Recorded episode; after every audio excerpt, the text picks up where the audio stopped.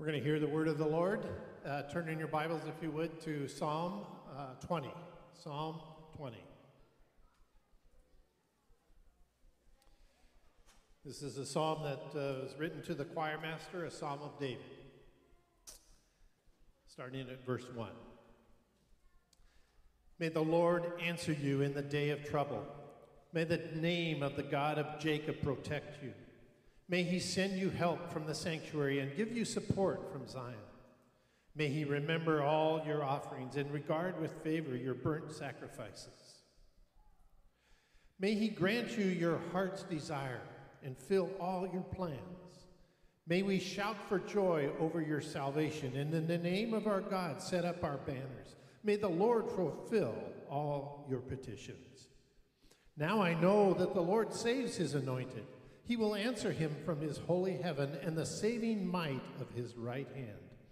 Some trust in chariots and some in horses, but we trust in the name of the Lord our God. They collapse and fall, but we rise and stand upright.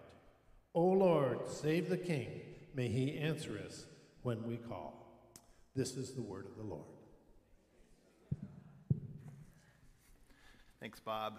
Well, we're in the middle of a three week uh, topical series. Not what we normally do, but uh, I like to do this a couple times a year to address something that we really need to think and talk about. So we're right in the middle of this three week series called Faith, Family, and Discipleship in the Digital Age. Week two of our series this week. Um, last week we discussed, if you remember, how technology is so much more than just your cell phone, it's so much more than just this thing. But we talked about that it is a creative act of using any tool to shape God's creation for practical purposes. So, I mean, your technology, your toothbrush is a technology. It works better than your finger, and it does something to help you amplify the strength of your hand to get something done that's really practical, cleaning your teeth. All the way from your lawnmower, your kitchen mixer, uh, your um, pen you write with, that you take notes with in service, they're all at one time a, a brand new technology. So, technology in many ways is something very good we talked about last week, and something we should all be thankful for, as creative tools have made farming and cooking and medicine and surgery and communication and work and play much more pleasurable, convenient, and efficient. Technology has alleviated massive problems as we think about the world of suffering and hunger. Agricultural uh, uh, towns have always been on the front line of technology, and thank the Lord for that, uh, as it's helped eradicate world hunger on a lot of levels. Um, so it's helpful, or safety in our lives the safety of airbags and cars and seatbelts and planes and all the things we do. And we talked about last week that God sometimes uses technology, sometimes He squashes it, like Tower of Babel. But either way, he's sovereign over all of it. Remember the psalm last week? Sovereign over the blacksmith and over the ravager, even. But our responsibility with technology, we mentioned last week, is to use it wisely, like Noah did with the ark, like David did with the sling, partnered with God in faith and trust with their use of technology in a life of obedience and worship. Not as they did in Babel, do you remember? To defy God, or at the cross of Jesus Christ as they used that rudimentary technology of nails and wooden cross to crucify Jesus. But as I said last week, we should exercise gratitude, wisdom, and worship with our technology usage. It's a quick recap. Well, today we're going to focus a bit more on our usage of technology. How can we use it wisely and in ways that promote our discipleship and our growth to be like Christ and in ways that aid our family and relationships in church. We're going to do this by discussing two competing gospels, I'm calling them today. Two competing gospels the gospel of technology, because there is one, and the gospel of Jesus, the gospel of Christ. Here's some questions for us, a couple, as we start today. What kind of narrative what kind of story, what kind of gospel does the gospel of technology tell us, offer us, ask of us, promise us? And how are our digital technologies, like our phones, our tablets, our laptops, and even our smart TVs, how are they sometimes maybe even working against us at times and distorting what it means to be a human. And I would say, even sometimes counterproductive to discipleship and being a, a follower of Christ. Well, we all know, and the longer you've lived, you know this more, that technology has changed. The world has changed, and technology has changed the world, hasn't it? I want to show you so that I can make the case that we need to be thinking critically, wisely, and godly about how we use our technology because there's no question it is shaping you, it is forming you. And in fact, I would say technology attempts to even disciple you towards something, molding us into something. Here's a picture. Can we do the lights down for this one? I really want people to be able to see this. Here's a picture from 2002 where uh, the crowd is watching Tiger Woods in 2002 tee off at some tournament. He was hugely popular, hugely successful at this time. And there's the crowd you can see there. They're absolutely focused looking at Tiger, using their eyes, maybe holding a cup of coffee, some of them. But they are fixated on that moment, experiencing in real time together and present together. Here's a picture from 2018. Take a look. What do we see? It's totally obvious, right? Everyone is watching it on their screen. It is mediated for them. A phone is between them and the action. Maybe they want to share it or record it or hold on to it or save it, but I bet you that 90% of that group will never watch that clip again, actually. It will disappear into the layers of photos and videos they're storing on the cloud somewhere. You can bring the lights back up, Josh. But you see it. It, it it's a story we now just accept to be normal and natural. If I would have showed you that first picture on the right, you probably like, well, yeah, that's the world we live in. But putting it next to that other one, it, it does something, doesn't it? It's a story where we once watched events without a screen in between us and the event, capturing it. Now it's like we have to have them where we once would have conversations without interruptions or a beeping phone on the table or right there in our hand. We now think it's normal to step away from a conversation or to respond to a text or to a call when we're there in the room. We're present, but not yet present with the people we're right in front of. We know that feeling. And you all know the sting of being with somebody, and you're like, well, I'm right here. Why is their phone more important than me? Some of your grandkids maybe have felt that. Some of your kids have maybe felt that as they watch us with our devices present yet not present. Where we once didn't feel the need to pu- self publish and promote, we now have people all day publishing to social media, projecting themselves out into the tech world. And yet, we're more dissatisfied with our lives and our real life than ever in the history of our nation. Why? Let's talk a little bit this morning about the gospel of technology and how it's shaping us. We're going to look at three areas today. So get your outline, get ready. If you like to take notes, have your Bible open. We'll look at some different scriptures today. As we look at our first area, here it is the gospel of technology. What does it promise you? It promises us control over nature and death. It promises a lot, but this is the big kind of story, the big theme of technology. It promises us a sense, a modicum, a, some amount of control over our life, and in particular, nature and death. You know, just like the story of the gospel of Jesus, which runs along the lines of creation, fall, redemption, and restoration, the gospel of technology does as well. It's a story of trying to address the age old problems, many of them spiritual, of meaning and purpose and loneliness and isolation and death that comes to all. Many of them normal problems or natural problems problems of nature and aging that wreak havoc on our lives and on our bodies. And as we said, some of these solutions have been great, right?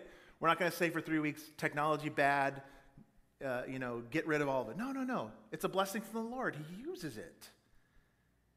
Many of them have been uh, blessed our lives.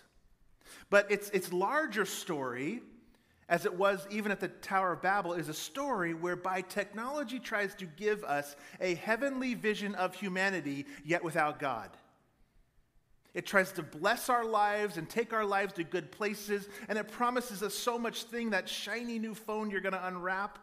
It promises us so much, Yet it's a heavenly vision without God. It's a story that seeks to liberate us from our need of God, and sometimes it even feeds our deepest idols, we're going to talk about this morning. There's this overarching story or narrative to, to our technology that says, we can help you escape uh, unproductive life, a boring life, a life where you feel disconnected. Uh, uh, we can help you feel better about yourself and your future. All you have to do is watch uh, a Mac advertisements or some computer advertisements or, or um, promotional videos for different types of technology or even a new car, you know.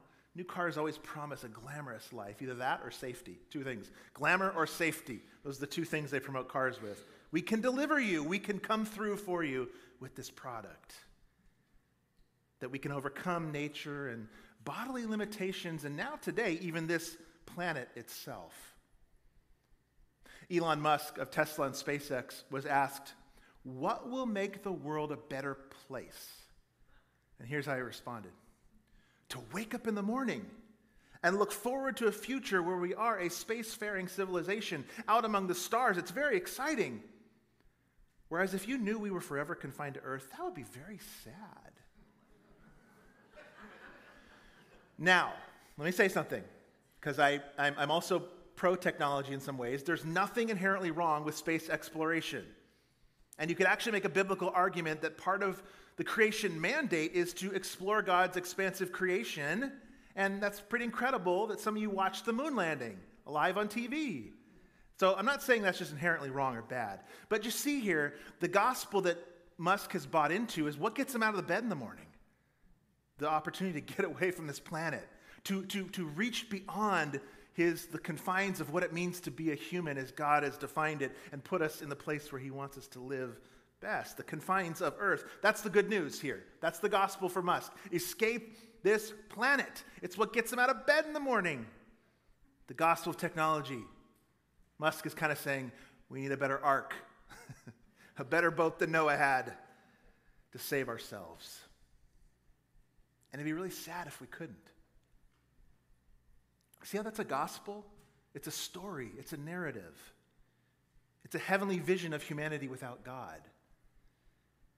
I mean, look, as we seek to be secular as a nation, which is happening, that doesn't mean we stop being religious as people. We just buy into a different gospel, a different story. Technology, as we said, tries to give us that heavenly vision of humanity without God. It wants to offer, as Musk said, salvation and escape of humanity apart from God, much like the Tower of Babel, wasn't it? Let's build this and be great. It preaches comfort and progress and efficiency and effectiveness and speed, and newer is always what? Better. It also preaches an eschatology, which is an end times, the restoration of the gospel, freedom from the body, freedom from death and the planet. But this is nothing new, actually. Hannah Arendt, who was a philosopher in the 50s, she was commenting on humanity's response to uh, Sputnik, which I think Russia launched, right? The first satellite into space. And she said, when it was launched in the 1950s, we had this collective uh, relief of man's first step to escape this planet. It's been around for a long time. That's not just a new thought. There's a story we've all bought into that technology will give us a liberation, a freedom, a heavenly vision of life without God. But don't think we haven't imbibed a little bit of that ourselves. We have. We've all bought into that, that idea that technology will free us. Think for a moment as just an example of this the transgender movement that's taken place in our country and, and wreaking havoc on the lives of children and young adults. It's the natural result. We actually shouldn't be surprised. It is the natural result of a gospel of technology that says our body is more like a machine, that we can alter and change as autonomous individuals. We should be able to do that, to be freed up to be who you want to be. Let us help you do that. That didn't just happen overnight, did it? That is a story, a narrative, a gospel that has shaped our culture to where now we think it's, many people think it's normal and natural just to do this. But back to some of those promises of the gospel of tech that we've all bought into, like speed and efficiency and productivity and getting things done that all the technology promises to help us with, and in some ways it does. But we have to ask ourselves questions. How do those fit with the spiritual practices of being a follower of Christ? Train yourself for godliness. Have nothing to do with irreverent, silly myths. Wow, a lot of technology gives us a bunch of those, doesn't it? irreverent, silly myths we get through our news feeds. Train yourself for godliness, for while bodily training is some value, godliness is of value in every way. And it holds promises for this life and the life to come. How does your technology work against that in your day to day life?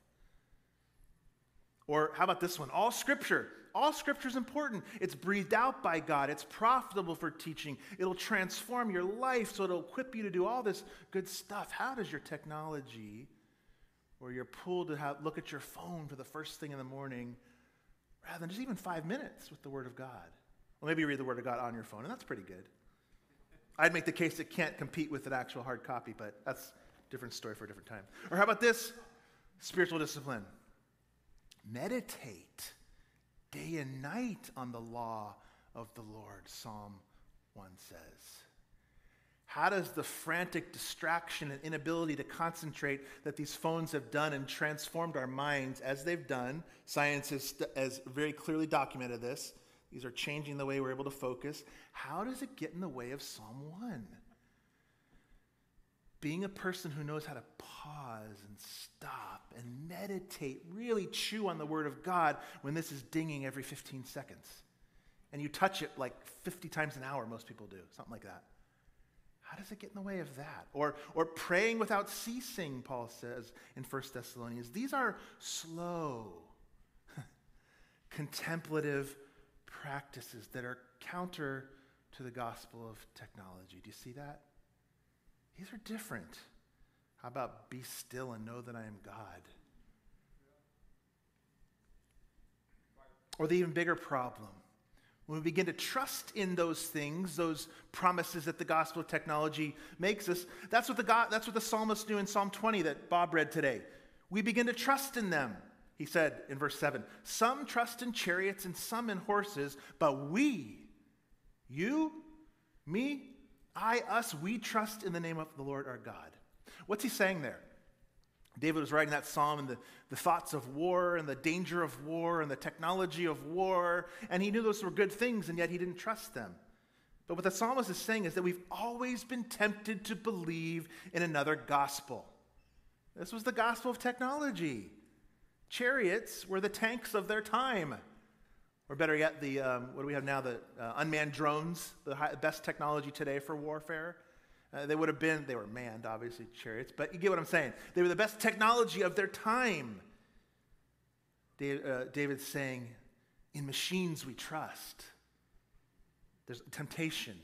In machines we trust. And David writes this psalm as a grown man, skilled in the art of war and power and weaponry. And those things were useful to him. From the time he used the sling to later in life, when I'm sure he was armed with much more elaborate technology like the, like the giant he defeated. And they're not bad in and of themselves, but his confidence was not in those things. Those things. His confidence was in God. As his people face battle, he ultimately knows God is all over all those things, and he is the one ultimately to be trusted. But the temptation's always there to trust in the chariot and the horse. A false gospel something other than our need of grace and mercy and forgiveness. It's a way to work ourselves, productivity, efficiency out of the whole rather than trusting the name of the Lord. so tempting to fall to that. The gospel of tech, here's why because it, it, it uniquely preys upon our idols. Technology can become an idol and feed our existing idols. It's just another subpoint there. Let's talk just for a minute about the heart and technology. Our hearts and technology. Let me grab some water. Because it's important as we think about technology to think about what is our heart and what it, technology does to us. Um, the cell phone has become um, mythic, sociologists call it. It's become mythic. And by that, they just mean it is a technology that's become so embedded in our life, so embedded in our day to day life, that we can't imagine life without it now. We just can't imagine living a day without it. And in fact, it's documented that great levels of anxiety and great levels of cortisol raise in our body when we find ourselves without it. It's true. It's true. It's become mythic. It's so embedded we can't imagine life without it. Here's some stats just to help you see that we are, we are woven into our technology. Global average is six hours, 58 minutes of screen time per day. Average American is seven hours and four minutes looking at a screen each day. That jumps up kind of the younger you get, especially in the teenage years. South Africa, interesting. I don't know why. Highest screen usage in all the world, 10 plus hours a day. No idea why, but that's the case. Almost half, that's 49% of zero to two year olds, interact with smartphones. Gen Z averages around nine hours of screen time per day. 78% of women spend more time with their phones than with their romantic partners. On average, Americans check their phones 344 times per day, once every four minutes per survey of 1,000 adults. 71% of us check our phones as soon as we wake up. Anyone guilty? I'm raising my hand. There are four of us. Good job. The rest of you are liars. Okay. we do that, don't you? And 74% of us can't leave our phones at home without feeling uncomfortable. It's phone anxiety. You see, we can't imagine life. It's mythic. There it is. We cannot imagine our life anymore without all our digital screens. And now we kind of just say, well, that's just the way it is. That's the way it is. And, you know, we start to get to a place where we're like, maybe it's always been this way. It always just been this way? That's what happens when our te- technology becomes mythic. Seems easier than what happens is then. This is important. It seems easier than just to change our life to adapt to it rather than asking it to adapt to us. That's the problem for discipleship. We must assume, well, I must change. It's in the water everywhere. So I must change. And the tech can't be part of the problem. And it shapes us and it changes us and it fashions us in its image. There's that picture. That is a people fashioned in the image of this thing. I'm not saying it's wrong to take a picture, right? Or wrong to record something. Tiger's awesome, and it probably was a moment of a lifetime. But I mean, the amount of people, everyone there has it out. Maybe there's a couple, but pretty much everybody. It can become an idol, is what I'm saying. So, what is an idol? We think statues in the Bible, these big stone things or, or altars, but Tim Keller, who passed this year, who I love, described it as anything more important to you than God. Anything that absorbs your heart and imagination. There's the story, the story of tech. Anything that uh, absorbs your heart and imagination more than God. Anything you seek to give you what only God can give you an escape, technology, gospel. Anything so central and essential to your life, he said, that should you lose it, your life would feel hardly worth living. And I would even say it's a little more subtle than that. An idol is anything that you have that when it's threatened, it causes you to respond sinfully.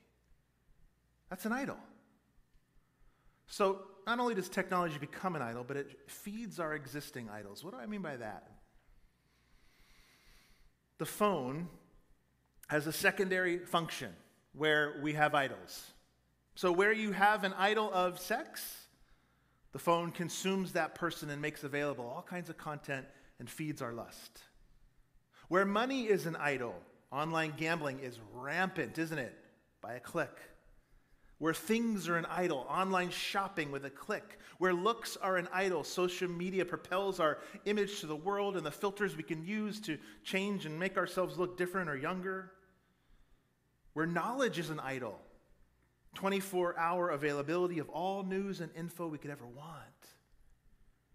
We have to be aware of how our tech offers us another gospel and feeds our idols. The second area I want to talk about today, that's our first with the gospel of technology, is connectivity and communication. Here's our second one. The gospel of technology, while connecting us in some really amazing ways, we're trying to be balanced in this series it also mediates our communication. We're going to talk about this. More of our life now than ever, as you saw those golf people watching the golf uh, golfer Tiger Woods, more of our life now is mediated through technology than ever. What, is, what does that mean? Well, it's done some amazing things and how it connects us, allows us to experience and see things we never would have seen before. Allows us to FaceTime with grandparents across the country. My kids have benefited from that. That's amazing. Or friends around the world, some of you have. We've overcome great limitations with mediated communication. And isn't that what the best thing, the best of technology, helps us overcome great limitations. And that's what good technology does. And yet, I want to make the case here for just a moment that mediated communication, and by that I mean with something in between us and another person, is inferior. An inferior type of communication and actually works against discipleship and our call to follow Jesus. So let's talk about the dehumanizing nature of mediation.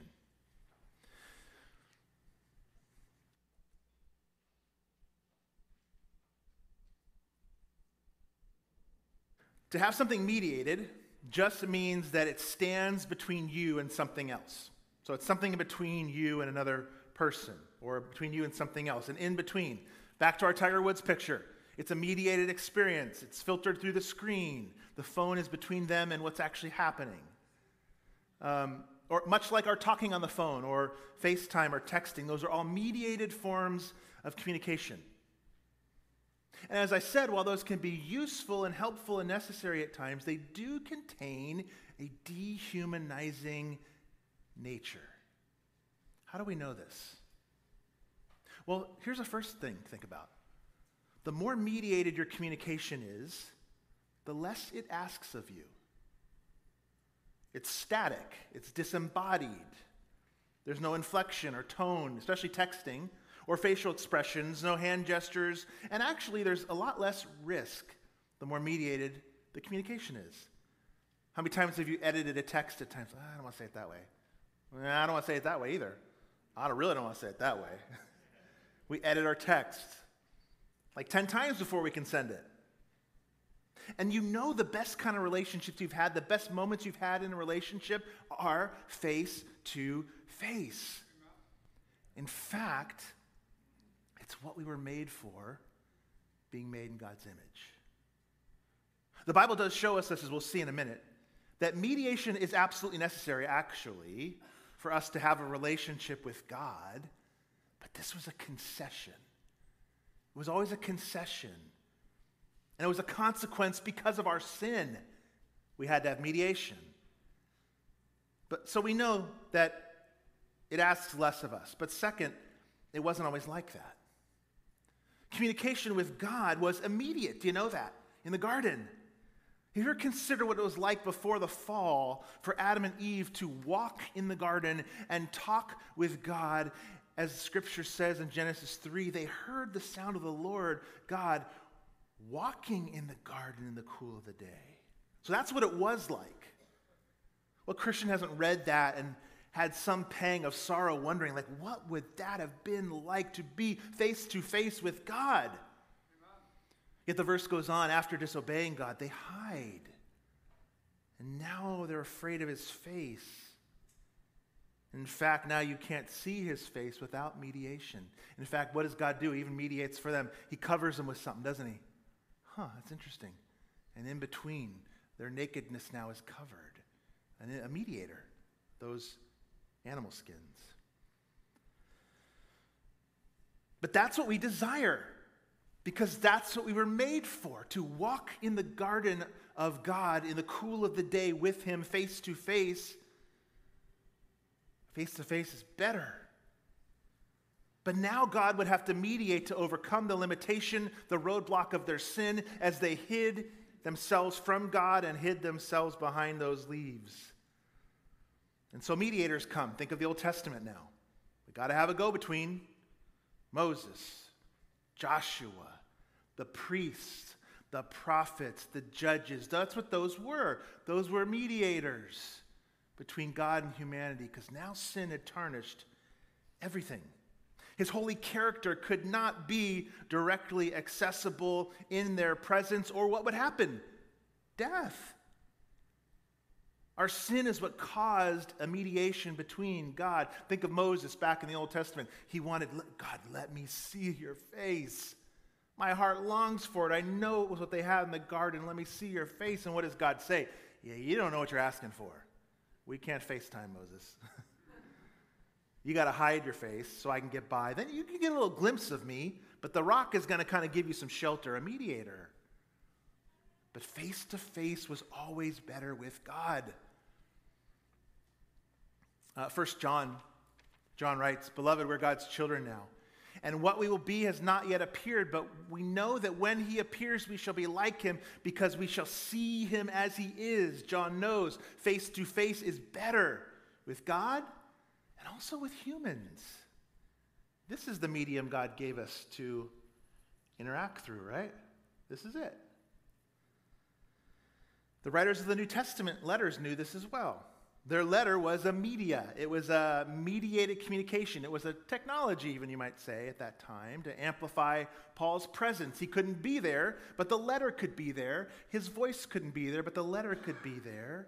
It served a purpose. And yet, Paul says, But since we were torn away from you, brothers, for a short time in person and in heart, with great desire, or excuse me, we endeavored the more eagerly and with great desire to see you, what? Face to face. Or as John wrote in 3 John, I had much to write to you, but I would rather not write it in pen and ink. Why? Because I hope to soon see you and we'll talk face to face.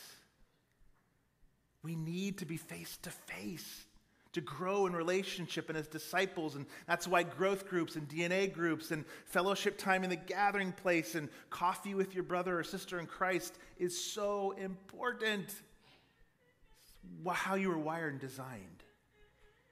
As I said, this face is our mediator through which God wants us to communicate. So, what do we do? What do we do? It's a big challenge, isn't it? We know tech is good, it can be good. We know tech is helpful.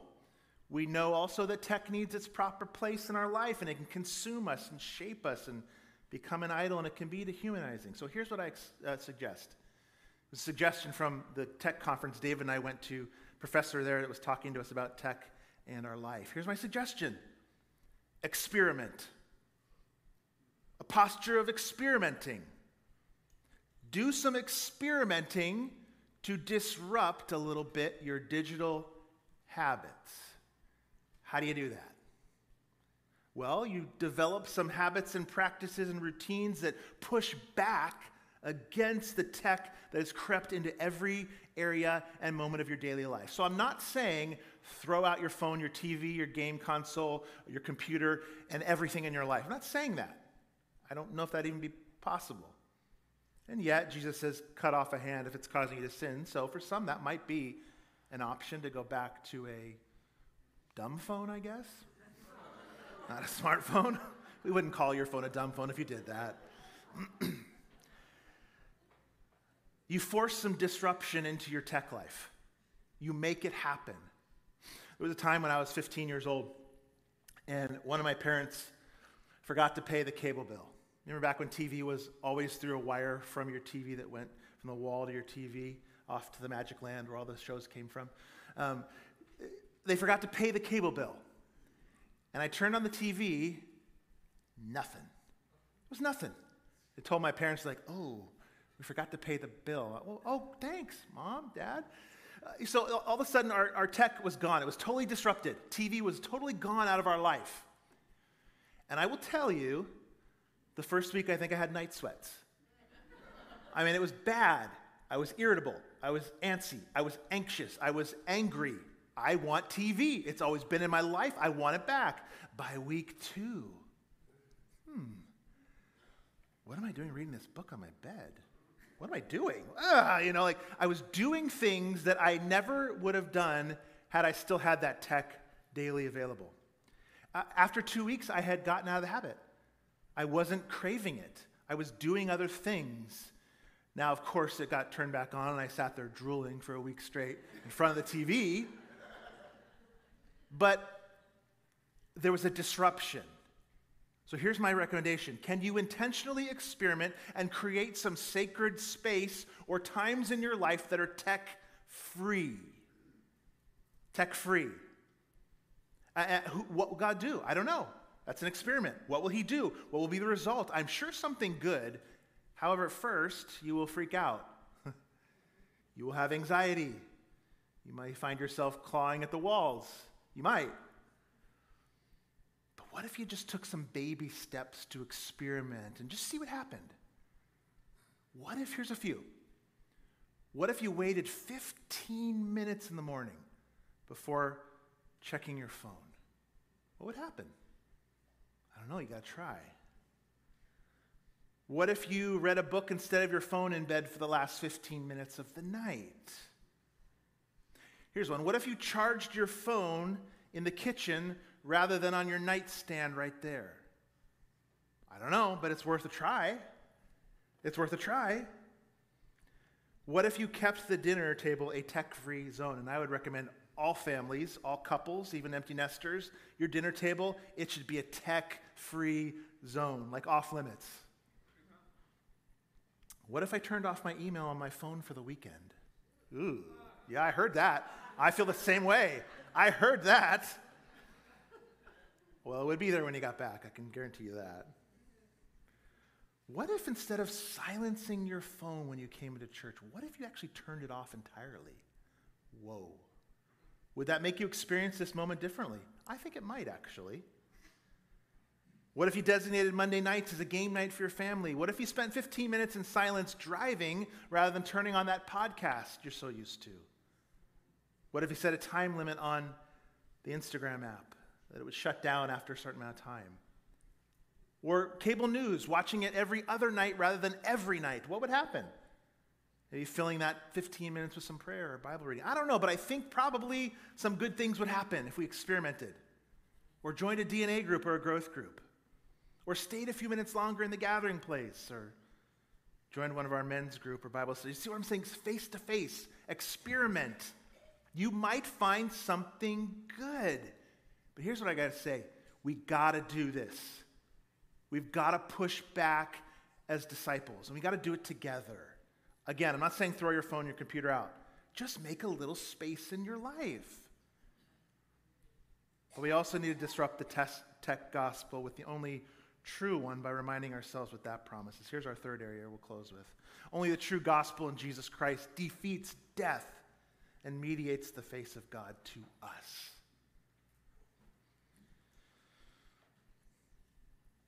In the incarnation, Jesus became the embodied man, didn't he? Gospel of John opens with those great words. He became flesh, he took on flesh and dwelt among us. He became the embodied man. Why?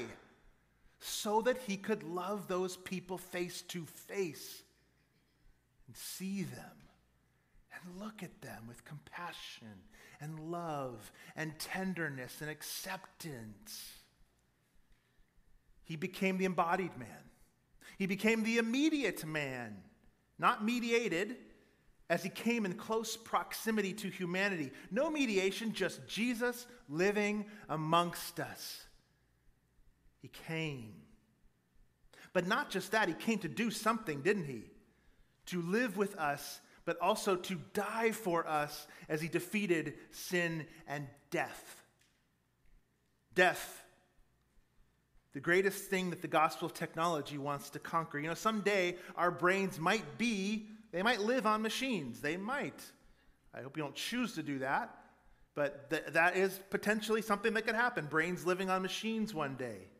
We may crack the 100 year lifespan for most people relatively soon, but even that would only prolong life.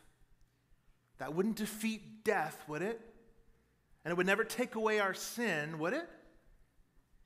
And I'll tell you this a computer will never die for you. a cell phone will never die for you. In fact, the creators actually of these things want to exploit you, monetize you with algorithms. They don't care about seeing your face, they just want to see the faces on those dollar bills. That's what they're doing. The Apple phone, do you know it's often called the Jesus phone? In tech reviews and magazines. Because of the religious fervor that it, it, it, excites and the promises it makes for you. It's talked about many times the term terms of the second coming. A new one is coming. The second coming. But it'll never die for you. Only a person will do that.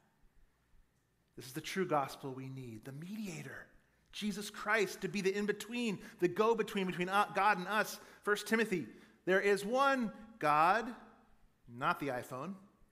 There is one mediator, not FaceTime, between God and men, and that is the man, Christ Jesus, who gave himself as a ransom for all. How does he mediate? Well, we said first he comes in a body. And second, he dies for us by taking on God's wrath, by taking on our punishment. He's a mediator. He's the ultimate go between. He's the bridge over the Grand Canyon. He brings back the distance between us and God and closes the gap and takes our hearts back to our true home, walking in the garden with God. He gives us his righteousness when we trust him. So that when God looks at us, what does he see? He looks at us with a face of joy and beauty and pleasure and delight because he sees Christ's righteousness on you. That's what the mediator does that an iPhone could never do for you. He ascended to heaven and he constantly mediates. You know that? Hebrews 7 says he constantly, he lives for it to mediate for you so that God can look on you with joy. That's the good news. And the end of that good news, the eschatology of the gospel, is that he will make you perfectly holy someday. So that when Jesus comes for us, what does Revelation say? Ah, they will see his face. Amen.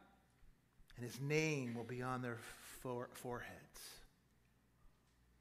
No iPhone, no FaceTime necessary, no screen needed, just the face of Jesus. Let's pray. Jesus, we want to be a people that pushes back against our technology, uses it for good means, but also puts it in its proper perspective. May we not be those who fall prey to the idolatry of our devices or what they idolatries they uh, enhance and promote. May we remember that face to face is how you've made us and what you've made us for. In Christ, may we have a vision of your face looking at us with pure delight and joy because you are our mediator. We respond now in worship. In Jesus' name, amen.